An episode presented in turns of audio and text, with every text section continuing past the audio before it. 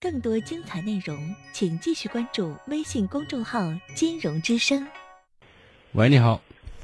喂，你好，哎，您金老师。的电话。你好，好。嗯嗯嗯、你好，我我想咨询一下我跟我妈妈的问题。嗯嗯、是这样的，我给你大概说一下。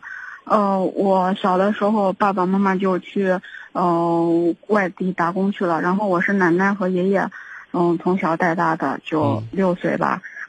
然后今年我二十六岁，然后现在就是嗯，有时候我就很想和妈妈就是好好说话，就比较正常的那种，但是就是老是说不到嗯三两句，然后就吵起来了。姑娘，我稍微打断一下你，我想落实一个事情，就是你爷那爷爷奶奶带你带到六岁，还是从六岁开始带你，一直带到现在？从六岁开始一直带到现在。啊，就是那零到六岁之间是你爸爸妈妈带，是这意思？呃，是这样的，还是爷爷奶奶、爸爸妈妈一起带？呃，一起一起带。啊，好的，行，你继续说。然后现在就是，我觉得就是，呃，可能也是他们在那边就是生活习惯了，嗯、他们在南方就是，嗯，大概就是每年回来一次，就过春节的时候回来，然后待上七八天，然后就走了。平时，呃，我上高中那会儿，也就是暑假的时候去过他们那儿几次，但是感觉就是现在，就是有时候，呃，就是说话老吵，嗯，说两句就吵起，来吵什么呢？谁跟谁吵？谁发起进攻？嗯，有时候是他，有时候是我，你就感觉我我说的我说的他老不理解，然后他说的我感觉我也不能理解，就那种的。但是就是我内心就是还是就想和他就像正常的那种人家的那种孩关系子一样。啊对对对对对对，嗯但是你想没想过，说不会空穴来风。人和人的感情，哪怕是你们血脉相连，哪怕是母女，哪怕是父女，这只是说你们的血缘关系上联系很紧密，但是情感的培养，却是一点一滴，共同相处积累而来。明白我的意思？明白。就是现实当中感情的培养非常的苍白。然后你觉得你母亲觉得有种距离感，反过来她觉得你这姑娘也有点距离感，对吧？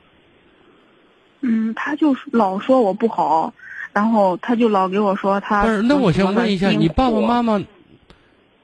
他们怎么能一直在外地待着，然后也不带你呢？嗯那个时候可能呃条件不太允许吧。这条件不允许持续到什么时候？持续到你二十五还是二十四啊？呃，反正一直就在这边上学，然后上完高中上大学就一直都在陕西，嗯。然后嗯，我现在就想告诉你一点，虽然他是你妈妈，你爸爸，我说血缘关系相连，但是实际的这种情感培养方面，他不是你爸爸和妈妈，至少他叫不像你爸爸和妈妈，懂吗？你懂。然后反过来让你像女儿一样，或者你要求他们像妈妈一样，双方都在勉为其难。说的再直白一点情况咋办呀？你得接受一个事实，你爸爸和妈妈不是一个称职的母亲和父亲，你不能用正常父母的要求去要求他。你想达到那种像正常父母那种交流跟子女的交流和那种状态的话，不具备土壤，能理解吗？能。所以在这一点，我们是不幸的，我们是悲哀的。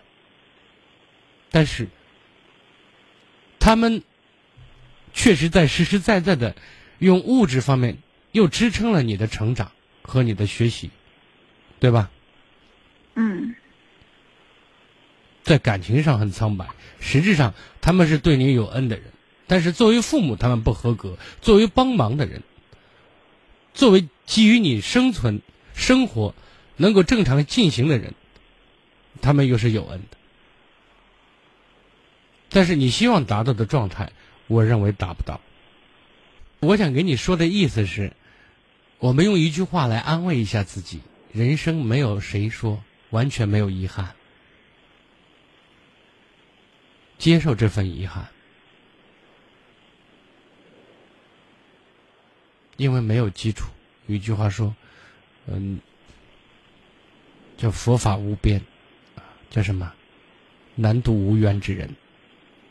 没缘分，缘分没有建立起来，就是有缘无分吧？应该具体讲是这样的。”哦，但是就是我，我觉得我现在就是可以，就是也可以和他慢慢的就是嗯建立起一种新的关系。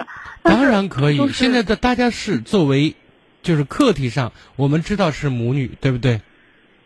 主观情感上，我们慢慢建立一种比较可以能够交流的一种方式。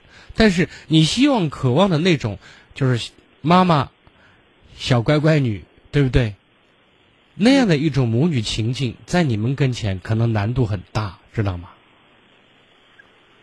嗯因为这是一个磨合，是一个相濡以沫，慢慢的、慢慢的一种培养起来的一种情感、一种感觉，知道吗？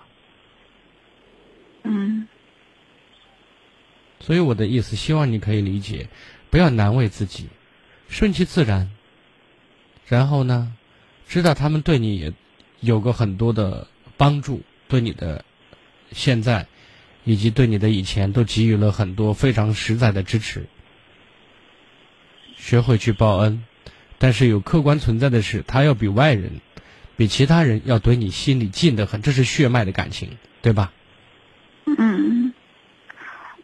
但是现在就有这样，就是我平常生活中吧，就是嗯、呃我特别就是害怕别人就是说他的爸爸妈妈，尤其就是有时候人家因为这是你的残，这是你的残缺，这是你的痛点呢，对不对？你必须接受，这是这这个不完美，这个遗憾，知道吗？还好，它是历史，它不是现在，更不会成为未来，知道吗？现在你已经二十六岁，你长大成人，你开始拥有自己的生活和未来，而不是仰仗父母在往前走了，懂吗？懂了。所以你一定要告诫自己，这是你缺憾的地方，但是这个缺憾也许会是带来也有利的地方，比如说你更坚强、更独立，明白吗？嗯，明白了。好的，祝你幸福，再见。更多精彩内容，请继续关注微信公众号“金融之声”。